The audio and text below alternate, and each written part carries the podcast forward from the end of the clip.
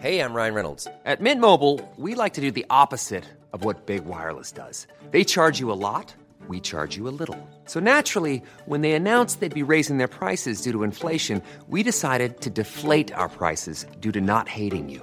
That's right. We're cutting the price of Mint Unlimited from $30 a month to just $15 a month. Give it a try at mintmobile.com slash switch. $45 upfront for three months plus taxes and fees. Promo rate for new customers for limited time. Unlimited more than 40 gigabytes per month. Slows. Full terms at mintmobile.com.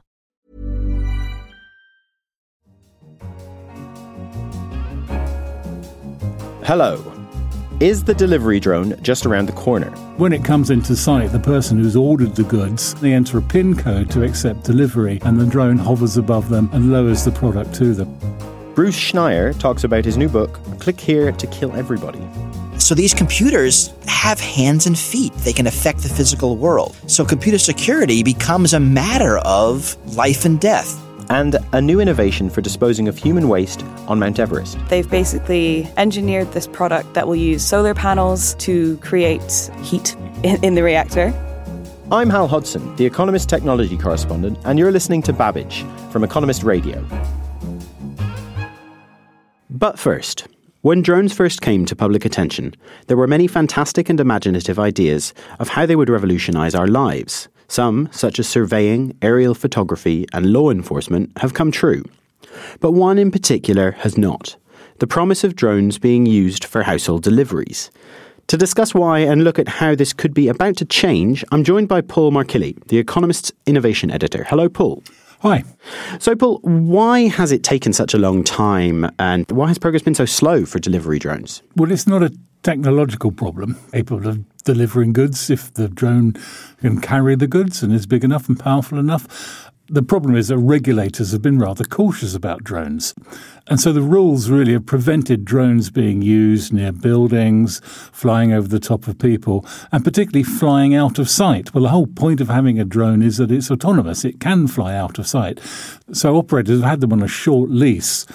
Uh, hence, uses such as um, observation and aerial photography, you can keep them within the view of the operator. But if you wanted to deliver a parcel to somebody four, five, six kilometres away, it's going to disappear. You're not going to be able to see it. And basically, drone operators have not been allowed to do that under the present rules used in many countries. Let's just quickly talk about which countries we mean. I, am presuming we are talking about the US and uh, Europe. Is that roughly right? And many other countries around the world similarly have restrictions like that.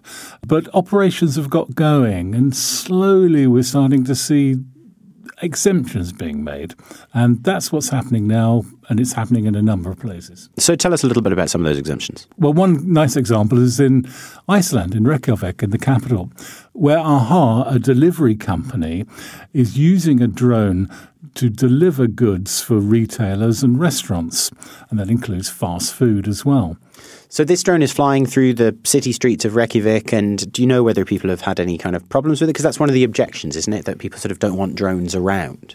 Well, it didn't start like that. It started off just flying things across a big bay that divides the city. Now that meant they could take things from one side to the other in four minutes, as opposed to a twenty-minute drive around the outside. But it was a kind of sub-delivery system, so an operator would fly it from one side, and then other people would pick it up the other side and deliver the goods onto their destination. But it was obviously useful. Now they've extended that to 13 set routes and have recently gained permission to fly 700 meters away from those fixed routes to actually drop things off in people's back gardens if they want on a line, providing those people are pre registered and have the agreement of their neighbours. So you've got to have the people around you agreeing to the fact that a drone may come buzzing over and lower something on a line into your garden. Behörden. And now these drones are not being piloted by humans, or are they, or is it sort of a mixture of both? How is it actually? How is the piloting actually working? There is no piloting. There's nobody there with a, like a radio control model unit. No, the the operator puts the goods into the drone, presses a button on a handheld device, which sets off, and the drone flies using GPS coordinates alone to where it's got to go. It has multiple backup systems to make sure it's accurate and reliable.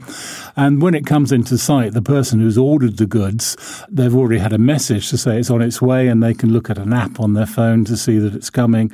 And then they enter a PIN code to accept delivery, and the drone hovers above them and lowers the product to them. And have there been any kind of, uh, has it all been going fine so far? How long has this company been doing this, by the way? Well, they've been at it for about a year, but only just recently have they started to do this much more ambitious, you know, taking, taking goods to your back garden. They've had really no problems at all. And it's because they've had no problems that the regulators have become increasingly more relaxed about them flying out of sight and also doing deliveries to rear gardens. But you must add that Reykjavik isn't you know, it's not Manhattan, it's not central London. It's quite a sort of spread out city, a low rise city. There's space for these things to fly along routes that aren't crowded and aren't congested. And so, really, I think it's these more sort of rural, out of the way, slightly low density places where I think we'll see other drone deliveries take off first Is before that- they do in big cities. Is that the case for the other cases that you looked at, that they're kind of in more rural settings? Indeed. Um, one in Singapore that's going to get off the ground shortly um, will be delivering uh, supplies to merchant ships offshore. Um, in Africa, DHL have been testing a system to deliver drugs to a clinic in uh, Lake Victoria. So we're seeing these examples in remote locations, but you know, I think the the sort of sci-fi-ish dream is that the drone shows up on your windowsill uh, in your high-rise in New York and drops off your takeaway or your pizza or what have you. Is that going to happen? There's no reason why it couldn't if you had all the necessary systems to navigate the canyons of Manhattan. But, you know, there's flight restrictions over cities like that. You can't fly helicopters or airplanes that close. So, you know, they're, they're very strictly controlled anyway, and for good reason. The other one is, um, is it economically feasible? Because in Reykjavik, the typical distance that a pizza will be delivered is something like seven kilometers. Well, in Manhattan, you could do it on a bicycle because it's much closer. So it's much, much simpler, probably not to use drones in those situations. That's interesting because when you look at China, I know um, that uh, one of the big e-retailers there, JD, has been doing this for at least a year or more, doing the same kind of following a GPS route. Is China different? No, not really. It's just a little bit of regulatory arbitrage going on with some countries thinking, well, you know, maybe if we get ahead of the field here, we develop a more useful drone economy. And certainly that was the case in Iceland. And Uber has just this week said that it is planning to offer drone delivery by 2021. And you've got to presume they mean in big cities or they're not going to make an awful lot of money out of this. Is, is that realistic? I think they'll be doing it. Lots of people will be doing it because the technological investment is not huge and it's showing that it does work. But for now, rural areas and uh, no, no drones flying through the skyscrapers just yet. Not just yet through the skyscrapers, but definitely if you're out in the sticks, then that may be the way you'll get your pizza in future. Paul, thanks very much for coming on. Pleasure. Next up, Bruce Schneier is an internationally renowned security technologist, author, and fellow at the Berkman Klein Center for Internet and Society at Harvard University. He spoke to The Economist's deputy editor, Tom Standage, about his most recent book. Bruce, welcome to Babbage. Ah, thanks for having me. Your new book is called Click Here to Kill Everybody Security and Survival in a Hyper-Connected World. Now, you, you admit very early on in the book that the title is hyperbole, but what is dangerous about hyperconnectivity? It's less hyperconnectivity and more physical agency. We're moving into a world where computers can do things. It's not just about spreadsheets and databases and Word documents. It's about thermostats and power plants and cars. So these computers have hands and feet. They can affect the physical world. So computer security becomes a matter of life and death, of property damage. And that's really what I'm talking about. What happens when computers have the ability to affect the world in a direct physical manner? You refer in the book to this idea of two paradigms, which is that the way that cars and aeroplanes and systems like that that can do us physical harm are secured is a sort of safe first time approach. There are quite tight rules about how they're allowed into the world. Whereas with computer security, we have this kind of release it and then patch it later approach. So what happens when those two approaches collide? Oh, we don't know because it's just happening. And, and this is important to understand. We get security from our computers not because they're designed properly the first time, but because we are always patching.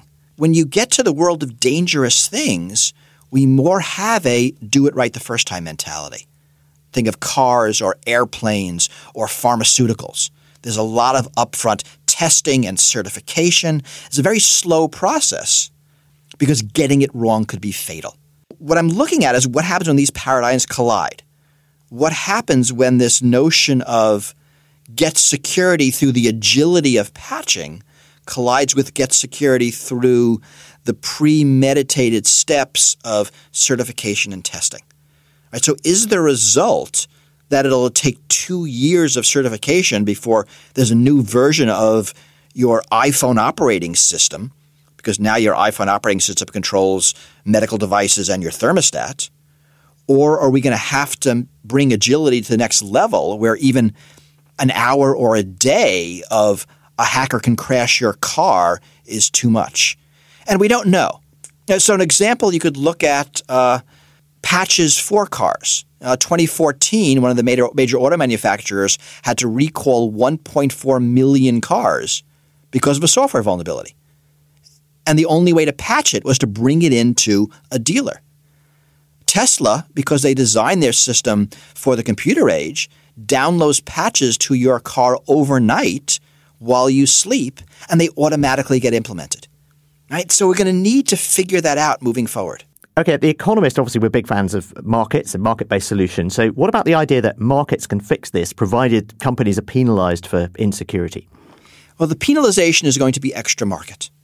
It, it, the penalization will be through regulation. The problem is that at the lower consumer level, uh, no one cares.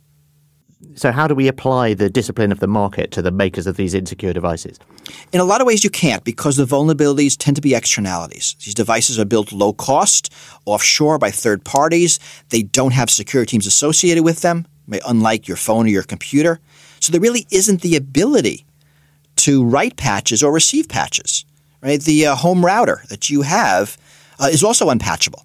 And this is important. The way you secure your home router when there's a vulnerability is you throw it away and buy a new one. Right? That's the market solution. So if we want the market to solve this, we need to increase the costs of a vulnerability. And we do that through government penalties. And once we instill penalties, then I think the market will figure out solutions. But as long as the penalties for insecurity are so low, the market's going to produce cheap devices that are insecure, just like it's doing today. Okay, so we've got more devices that are being connected, which can potentially hurt us in new ways. The old approach with patches doesn't sort of scale to this. Markets aren't going to fix it on their own, so that's a problem. What do we do about it then if these existing approaches don't work? So I spent a lot of time about this in my book because you know it's always easy to point to the problems and a lot harder to talk about solutions. And really, it is going to be government intervention. If you think about different industries, there isn't really one that improves security or safety without strong government intervention. Traditionally, the computer industry has been very much government stay away. Right? This this sort of libertarian low government we can do it all. And that worked great as long as it didn't matter.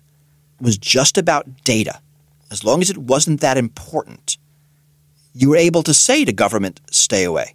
As soon as the internet affects life and property, that's going to change. Okay, now another area where um, politicians might change their minds, I suppose, is if there was a really uh, big cyber attack on a country. People have talked in the past about a digital Pearl Harbor. Do you think that's become a real possibility, or don't the Russians like to sort of keep things a bit more subtle and invisible than that? Well, that's the title of the book, right? Click here to kill everybody is the digital Pearl Harbor, right? Is that someone is going to hack all the cars one morning. I think it is unlikely in the near term, and certainly not nation states. For a nation state to do that, that is an act of war. Right? That is killing a large number of some other country's citizens. Right? That's not the same as hacking an election. That's not the same as hacking into a power plant to see if you can. That's actually causing damage. I mean, more likely, I think you're going to see fatality caused cyber attacks by non nation states, either criminals trying to figure out how to make money through it, through some extortion scheme, by non nation state political actors like terrorists who, who care less about the uh, ramifications. So I think these things are coming, but I just don't think there'll be governments unless it actually is accompanied by war. If a country invades another country, there will be cyber attacks. I mean, we saw that when uh, Russia invaded Ukraine. there were cyber attacks associated with that. So in the future, any actual conflict will have a cyber component. Bruce Schneier, thanks very much for joining us. Thank you. That was Tom Standage talking to Bruce Schneier. Tom will be in New York City next week on Thursday, November the 1st, attending The Economist's second annual Space Summit event. You can join 150 industry experts, incumbent and challenger chief executives, provocative thinkers, regulators, astronauts, and academics who will be discussing the emergence of a developing global space economy. Go and visit space.economist.com to sign up and use the code EconPod to get 15% off when you do. Finally, tourism is causing unsavoury problems on the world's highest mountain. As more and more people try to scale Mount Everest, one thing they leave behind poses a huge environmental risk their poo. I'm joined now by Caitlin Tosh to discuss the problem and the innovative solution that could stop it from getting worse. Hello, Caitlin. Hi, Hal. So, just how much poo are we dealing with here? Basically, to put it in a number, um, last year there were 12 tons of poo that was taken from Everest God. Base Camp, which is the same as approximately the weight of three elephants. So it's a lot. Everest is a big place, and if you were, I, I mean, I think 12 tons of poo sounds horrific, but if you're being skeptical or cynical of this, you could say, why is this a problem? You know, Everest is a big place. You could just sort of chuck it on a glacier, you'd be fine. I mean, you shouldn't really chuck poo on a glacier, and that is exactly what is happening. So it's the way that it's being dealt with that's causing the problems, really. And I guess the easiest way to explain that would just be to say the process of what happens when it's being disposed of. When you go to the toilet in Everest Base Camp, you are producing waste and it goes into blue barrels that are basically makeshift toilets. And these barrels, once they fill up, are carried down to waste sites um, near the town of Gorakshep, which is about an hour's walk from base camp. And when they're dumped into these pits, they're unlined.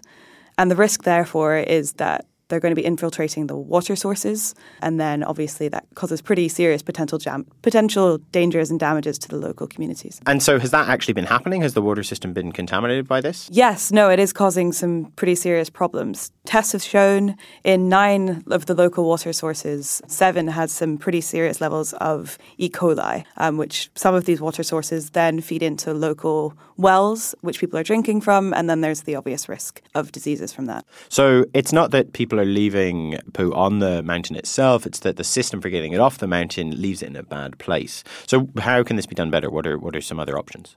Well, there is actually one particular um, pretty innovative solution that is hopefully going to be put in place pretty soon. There's a initiative called the Mount Everest Biogas Project, led by two experienced mountaineers and engineers. And they've managed to create something called a biogas reactor, which is a machine that exists already and is used worldwide already. The machine itself would create two usable byproducts methane gas, which could be used as fuel for something like cooking or heating, and fertilizer, which could be used in the many local farms. This machine already exists, so uh, what has been the difficulty in getting it on Everest so far? The main issue is the climate and the conditions at Gorakshep, where they're planning on putting this machine. At high altitude, it's obviously very cold. And for the reactor to work, temperatures need to be around 30 degrees Celsius. And the average temperature there is regularly below freezing. Have they figured these things out? Is this about to happen, or are they still working on it? So they've spent the last few years really digging into this issue and trying to come up with a great solution, and they have. They now have a bioreactor that will work. And in order to do that, they've basically engineered this product that will use solar panels to create heat in the reactor. And they're also going to dig a hole to put it in, which will make it a lot warmer and more insulated. Okay, cool. Well, Everest Base Camp currently not on my list of destinations to explore the watering facilities, but that sounds like great progress. Caitlin, thanks very much for coming on. Thank you, Hal. And that's all for this edition of Babbage. Don't forget to pick up the latest issue of The Economist or find us online at economist.com. I'm Hal Hodson. In London, this is The Economist.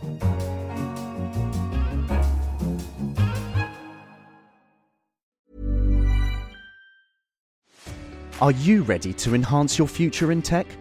Then it's time to make your move to the UK, the nation that has more tech unicorns than France, Germany, and Sweden combined.